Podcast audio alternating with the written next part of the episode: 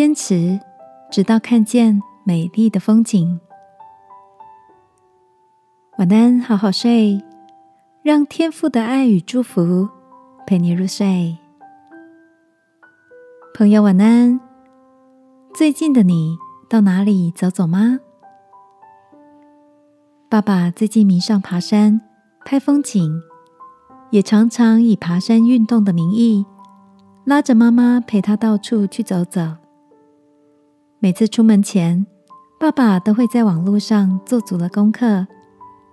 计划着要在哪个时间到达哪个地点，可以拍下最漂亮的景色。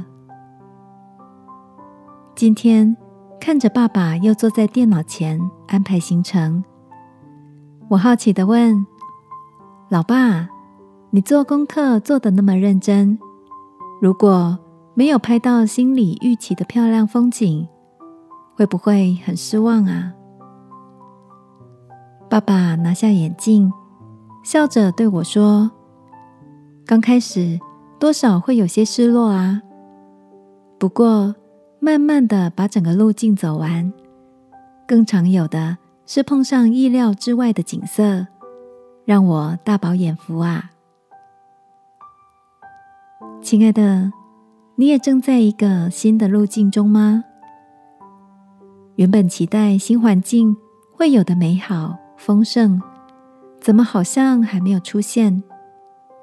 可能是自行创业，接下一份新的职务，或是刚踏上婚姻和一个新的家庭关系，而因为摸索的时间、压力，渐渐的让你感到疲惫，不如想象中的如意吗？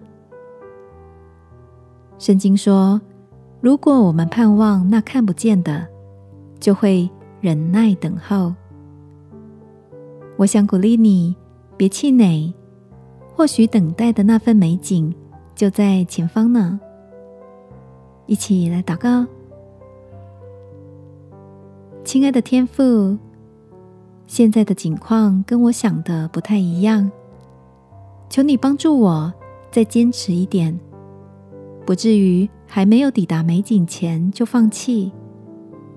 祷告，奉耶稣基督的名，阿门。晚安，好好睡。祝福你，明天继续充满信心跟力量。耶稣爱你，我也爱你。